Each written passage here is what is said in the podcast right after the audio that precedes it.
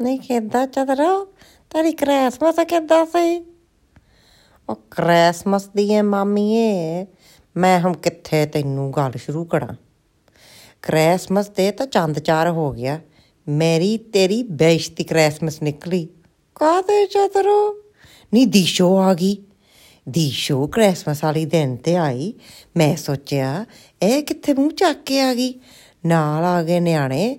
ਮੈਂ ਕਿਹਾ, ਚੱਲ ਇਹਨਾਂ ਨੂੰ ਵੀ ਕੁੱਕੜ ਕਾਕੜ ਖਿਲਾ ਲੈਣੀ ਹਣ ਤਾਂ ਉਹ ਨਾਲ ਲਈ ਪੂਤਰੇ ਵਾਲੀ ਚਟਣੀ। ਮੈਂ ਕਿਹਾ, ਦੀਸ਼ੋ, ਹਾਂ, ਕ੍ਰਿਸਮਸ ਵਾਲੀ ਦਿਨ ਤੇ ਤੇ ਪੂਤਰੇ ਵਾਲੀ ਚਟਣੀ ਤੇ ਮਸਰ ਦੀ ਦਾਲ ਨਾਲ ਖਾਈਦੀ ਆ। ਉਹ ਕਹਿੰਦੀ, ਚਲ ਮੈਂ ਕਿਹਾ, ਤੜਕੀ ਦੇ ਨਾਲ ਖਾ ਹੋ ਜਣੀ ਆ। ਫਿੱਟ ਘੱਟਾ ਨਹੀਂ ਕੀ ਸਮਝਾਵੇ ਲੋਕਾਂ ਨੂੰ, ਪੂਤਨਾ ਵਾਲੀ ਚਟਣੀ ਕੋਈ ਖਾਂਦਾ ਹੁੰਦਾ ਦੱਸ ਤੜਕੀ ਦੇ ਨਾਲ। ਇਹ ਜਿਹੜੇ, ਹਨ, ਅਕਲ ਦੇ ਭੁੱਖੇ ਆ ਨਹੀਂ ਮੈਂ ਸਮਝਾ ਸਮਝਾ ਕੇ ਮਰ ਗਈ ਦੀਸ਼ੋ ਨੂੰ। ਨੀ ਦੀਸ਼ੋ ਤਾਂ ਸੂੜ ਵਾਂਗੂ ਖਾਵੇ। ਪਹਿਲਾਂ ਹੁਣ ਖਾਦੀ ਟੜਕੀ ਫੇ ਉੱਤੇ ਸਿੱਟੀ ਗਰੇਵੀ।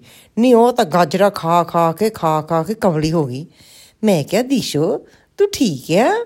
ਤੂੰ ਤਾਂ ਇਦਾਂ ਖਾਂਦੀ ਜਿੱਦਾਂ ਕੱਲੂ ਦਿਨ ਨਹੀਂ ਚੜਨਾ ਤਾਂ ਫੇ ਹਨਾ ਅਟ ਕੇ ਨਹੀਂ ਆਉਣ ਤਾਂ ਐਨੇ ਹਣ ਚਿੱਟੀ ਖੋਹੇ ਦੀ ਬਰਫੀ ਖਾਦੀ ਮੈਂ ਤਾਂ ਸੱਚੀ ਹੈਰਾਨ ਰਹਿ ਗਈ। ਫੇ ਤਾਂ ਪਤਾ ਨਹੀਂ ਉਹਦੀ ਸ਼ੂਗਰ ਹਾਈ ਹੋ ਗਈ, ਉਹ ਤਾਂ ਫੇ 2 ਘੰਟਿਆਂ ਚ ਸੌਂ ਹੀ ਗਈ। ਨਾ ਮੇਰੇ ਕੋ ਜਗਾ ਹੋਵੇ, ਮੈਂ ਸੋਚਿਆ ਸੱਚੀ ਹਣ ਇੰਨਾ ਖਾ ਖਾ ਕੇ ਫੇ ਡਾਇਬੀਟਾ ਹੀ ਹੋਣਾ, ਹੈ ਕਣਾ ਫੇ ਉੱਠ ਕੜੀ ਉੱਠ ਕੇ ਕਹਿੰਦੀ ਕੌਫੀ ਪੀਣੀ ਆ ਕੌਫੀ ਪੀ ਕੇ ਹੋਰ ਚਾਰ ਬਿਸਕੁਟ ਖਾ ਲੇ ਨਹੀਂ ਮੈਂ ਤਾਂ ਹੈਰਾਨ ਹੋ ਗਈ, ਇਹਦੀ ਤਾਂ ਹੋ ਗਈ ਬੈਡ ਬਾਡੀ ਮੈਂ ਕਿਹਾ ਦੀਸ਼ੋ ਮਾਈਨ ਨਾ ਕੜੀ ਤੂੰ ਆਪ ਤੇ ਘਰ ਜਾ ਕੇ ਹੁਣ ਸੌ। ਤੂੰ ਤਾਂ ਸਾਰਾ ਰਾਸ਼ਨ ਖਾਲੀ ਕਰ ਦਿੱਤਾ।